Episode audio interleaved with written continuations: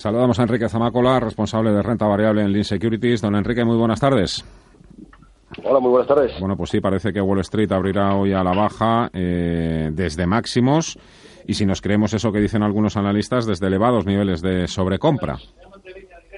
Bueno, eh, lo que nos parece es que es, normal que de vez en cuando los mercados se corrijan. Lo que estamos viviendo eh, es la mayor época de expansión de la historia a nivel bursátil bueno, pues, pues nos parece que tampoco tiene mayor importancia, hoy se está aprovechando, bueno, pues alguna excusa un poco para, para, para recoger, eh, para, recoger beneficios y para hacer un pequeño alto de camino. Por el momento yo creo que no tiene mayor trascendencia, sí tiene más trascendencia un poco el, ver qué está pasando eh, con los resultados empresariales. ¿no? Venimos ya apostando eh, desde hace unas semanas porque el mercado va a girar su atención un poco dejando de lado todo lo que ha sido la situación eh, bueno, pues de las negociaciones entre Estados Unidos y China para el acuerdo comercial, pues ya ahora nos vamos a ir por lo menos momentáneamente más a mirar los fundamentales o, o, lo que podría ser la primera línea, ¿no? que es resultados empresariales y cuadro macroeconómico.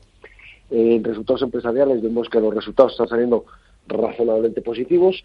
Creemos que esa tendencia eh, se va se va a mantener en, en, este en este periodo de presentación de resultados y esto tiene que dar una cierta eh, un, cierto colchón al mercado y una cierta seguridad a los índices y un cierto soporte a los índices. Hoy toda o casi toda la expectación se la llevan las cuentas de Netflix.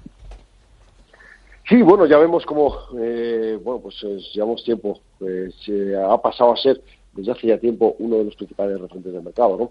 La verdad que, bueno, pues nosotros ahí estamos esperando que continúe con crecimientos sólidos, estamos, estamos esperando crecimientos eh, por en torno a un 12% eh, del número de, suscriptores, eh, buenos crecimientos también a nivel de ingresos, creciendo, creciendo en tasas en torno al 30% y evidentemente esto pues tiene su efecto de vida, ¿no? que estamos esperando que se vaya que vaya a crecer un 90%. Creemos que este es un valor que, que bueno que, que está captando en gran medida la atención de los de los inversores eh, y hoy es uno de los principales eh, focos. Eh, vamos a ver qué, es lo que mm. publica y vamos a ver si continúa lo que estaba diciendo, ¿no? estas gratas sorpresas que están dando los resultados por momentos. Y hablando de focos y ese temor a que la epidemia se transforme finalmente en pandemia, ¿cómo, cómo se están tomando ustedes en Insecurities todo este asunto del virus chino? Bueno, por el momento lo estamos tomando con total tranquilidad. Vamos a ver, creo que es importante poner las cosas en contexto. en primer lugar, los mercados venían con importantes revalorizaciones, todos los mercados también en chino, con importantes revalorizaciones eh, a lo largo de las últimas semanas, últimos meses o incluso últimos años, ¿no? situándonos en máximos históricos o, máximos multianuales en, gran parte de los mercados. ¿no? Entonces, hay cualquier noticia, bueno, pues, pues, eh, pues eh, eleva la tentación de eh, recoger beneficios y hacer un alto camino, como decíamos anteriormente. lo que se conoce por el momento y bueno, ahí hay grandes todavía bastantes incógnitas, es el del alcance de esta posible de estas posibles nuevas nuevas intenciones. ¿no?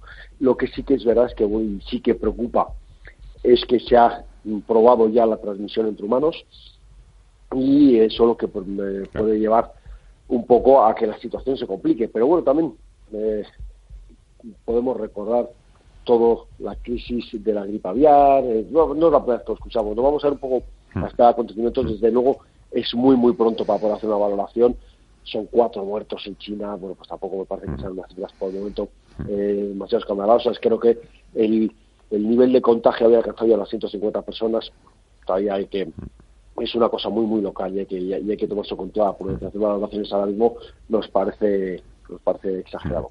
En cuanto a Donald Trump, bueno, pues eh, hoy le hemos escuchado bastante locuaz en Davos, como siempre que pisa suelo europeo.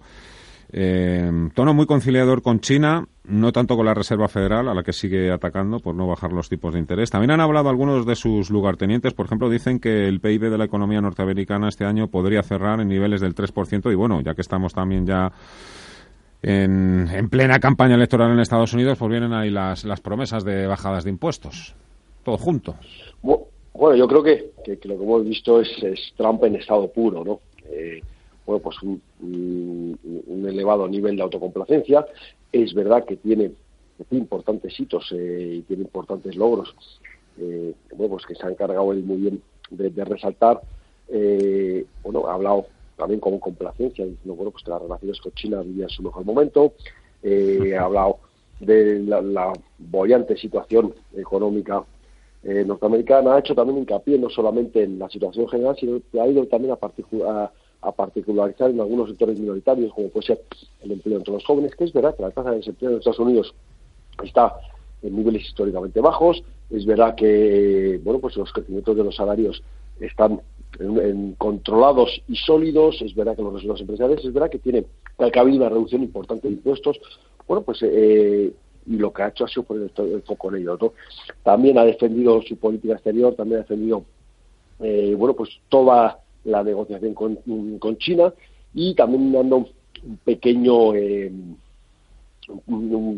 diciendo bueno pues que, que, ahora mismo las relaciones con China estaban viviendo un, gran momento no eso todo bueno pues pues efectivamente como muy bien resaltados anteriormente creo que, que marcarlo dentro de un año electoral. Eh, recordamos que en noviembre hay que recordar que en noviembre comenzarán las elecciones serán las elecciones en Estados Unidos y, y bueno pues pues hay que empezar a sacar brillo a todos los éxitos y bueno pues hacer menos caso a todos aquellos nubarrones como puede ser el caso del impeachment no bueno, pues, pues un poco, como decía al principio, Trump en estado puro.